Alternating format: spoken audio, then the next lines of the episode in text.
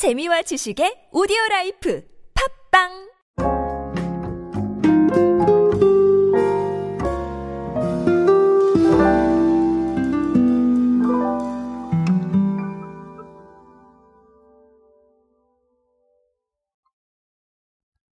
사실 요즘에 저칼로리 이 트렌드는 글쎄요 반가우신 분도 계시고 그렇지 않으신 분도 계실 거라고 생각을 해요. 어, 저칼로리 혹은 뭐 제로라고 얘기를 하는데 음 글쎄요 저는 이제 어, 가장 좋아하는 음료 중에 하나가 커피이기 때문에 어, 커피에서 어, 이런 부분들이 또 나오지 않겠느냐라고 생각을 했었습니다. 어, 실제로 진행이 되고 있었고 오늘 말씀드릴 사례도 네, 그런 부분이라고 생각을 합니다. 물론 저는 아메리카노 중에서 아이스만 먹기 때문에 사실 이 이슈가 그렇게 크지는 않는데요. 아, 그럼에도 불구하고 음, 커피를 좋아하는 사람으로서 이 또 커피 사례 안 얘기 드릴 수가 없어서 아, 가지고 왔습니다. 자 오늘은 조지아 이야기로 함께 하도록 하겠습니다. 안녕하세요 여러분 노준영입니다. 마케팅에 도움되는 트렌드 이야기 그리고 동시대를 살아가신 여러분들이 꼭 아셔야 할 트렌드 이야기 제가 전해드리고 있습니다. 강연 및 마케팅 컨설팅 문의는 언제든 하단에 있는 이메일로 부탁드립니다. 자 어, 앞서서 결론을 일단 말씀을 드렸죠. 오늘 조지아 이야기를 드릴 것이다 이렇게 말씀을 드렸는데 어, 조지아가 크래프트 저칼로리 라떼를 출시를 했습니다. 아, 저칼로리예요 그렇죠? 음, 이런 종류를 저희가 RTD라고 합니다. ready to drink라고 표현을 하는데요. 이 RTD라는 거는 두 가지로 생각을 하시면 좋아요. 뭐 첫 번째는 이렇게 나오는 커피 종류. 그러니까 아예 제조가 되어 있어서 바로 마실 수 있는 어, 이런 커피 종류를 생각을 하시면 될 것 같고요. 자, 또 다른 하나는 사실은 이 주류 중에서 우리 하이볼 같은 스타일로 네, 우리 위스키하고 리큐르가 함께 들어가 있어서 바로 마실 수 있는 이런 주류들이 있잖아요. 자, 요것도 ready to drink다, RTD다 이렇게 생각하셔도 되겠습니다. 아, 굳이 그러니까 표현을 하자면 ready to drink는 마실 준비가 되어 있다라는 거잖아요. 그래서 바로 마실 수 있는 이런 제조 음료들, 이런 거를 RTD라고 생각하시면 되겠습니다. 자, 어쨌든간 RTD 커피가 정말 많은데 그 중에서도 뭐 조지아는 뭐 아시다시피, 네, 어, 이벤트도 많이 하고 마케팅도 많이 하는 브랜드죠. 자, 이게 저칼로리 라떼로 나왔고요. 음, 3분의 1 수준이래요. 칼로리가. 그러니까 뭐, 네, 조금 부담을 적게 느끼시고 어, 드실 수 있겠다. 이런 얘기로 아, 말씀을 드립니다. 어, 사실 이런 사례들이 너무 많이 나오고 있기 때문에 음, 저도 이 클립에서 자주 말씀을 드리고 실제로 외부에서도 사례로 많이 말씀을 드리는 것 같아요.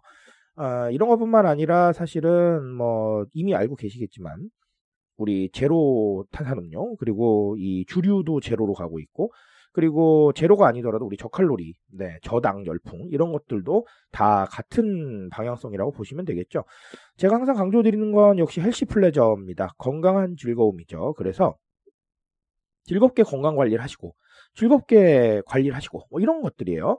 아, 건강 관리하고 관리라는 건 제가 따로 말씀을 드린 게 사실 비슷한 얘기인데 건강 관리라는 거는 조금 더 식단이나 이런 쪽에 아, 초점을 맞춘 거고요. 관리는 스스로 이 어, 체중 조절을 하신다거나 이런 부분들 어, 운동을 하신다거나 이런 쪽에 조금 초점을 맞췄다라고 보시면 되겠습니다. 아, 사실 이 우리가 관리를 할 때 가장 괴로운 거는 사실은 무언가를 먹지 못하는 거거든요. 그래서 치팅데이 때만 드시잖아요. 자, 특히나 저 같은 경우는 탄산음료 정말 좋아하기 때문에 만약에 관리를 하러 들어간다고 하면 이 탄산음료 때문에 많이 힘들 것 같아요. 근데 아, 요즘 같으면 괜찮겠죠. 제로 제품이 많으니까 사실 전혀 문제가 없습니다. 마찬가지예요. 어떤 분께서는 이 카페라떼의 맛을 잊지 못하셔서 관리가 어려우실 수도 있는데, 자, 그렇다면 저칼로리를 선택을 하시면 되겠죠. 자, 그래서 사실은 이 헬시 플레저는 스스로를 위한 소비하고 연결이 됩니다. 나의 건강을 위해서 네, 돈을 쓰는 거고요. 또 한편으로는 나를 향한 관리. 관리 누굴 위해서 합니까? 예, 나를 위해서 하는 거거든요. 그러니까 그런 관리를 위해서 돈을 쓰고 있다. 즉, 나를 위한 소비다. 이렇게 보시면 되겠죠. 자, 이런 소비의 방향성이 생각보다 굉장히 다양하게 나타나고 있다는 걸 아, 눈치를 채셨을 겁니다. 사실 우리가 나를 위한 소비다라고 하면 과거에는 나를 위한 작은 선물, 뭐 아니면 나를 위한 작은 사치 이런 게 제일 많았죠. 물론 이런 부분들은 지금도 여전히 유효하지만 사실은 굉장히 좀 다양해지고 있는 거예요. 나의 건강을 위한 것도 나를 위한 소비고요. 나의 관심사에 돈을 쓰는 것도 나를 위한 소비예요. 자, 그런 게 아니라 나의 발전을 위해서, 미래를 위해서 돈을 쓰는 것도 나를 위한 소비인 겁니다. 그러니까 상당히 다양하게 나타나고 있다라고 보시면 되겠어요. 예를 들면, 그렇죠. 내가 오늘, 어, 무언가 이렇게 취미를 통해서 뭘 배우고 싶어서 학원에 가서 등록을 하셨어요. 예, 이것도 나를 위한 소비인 겁니다. 그러니까 스펙트럼이 예전보다 굉장히 다양하게 나타나고 있고 사실은 이게 어, 관심사 다변화하고도 연결이 되기 때문에 결론적으로 나를 위한 소비는 예전처럼 정말 나를 위한 선물, 나를 위한 사치, 뭐 나를 위한 근사한 한 끼 이런 걸로만 어, 얘기하기가 좀 어렵다라는 거를 알고 가시면 좋겠습니다. 오늘 사례가 그런 것들을 보여주고요. 어, 뭐 미리 말씀을 드리지만 앞으로도 이런 사례 정말 많아질 겁니다. 정말 많아질 것이기 때문에 제가 좀 흥미로운 사례들이나 아, 재미있는 사례 나오면 또 가지고 와서 어, 이 부분 정리해 드릴 수 있도록 하겠습니다. 저는 오늘 여기까지 말씀드리겠습니다. 트렌드에 대한 이야기는 제가 책임지고 있습니다. 그 책임감에서 열심히 뛰고 있으니까요. 공감해 주신다면 언제나 뜨거운 지식으로 보답드리겠습니다. 오늘도 인싸 되세요 여러분. 감사합니다.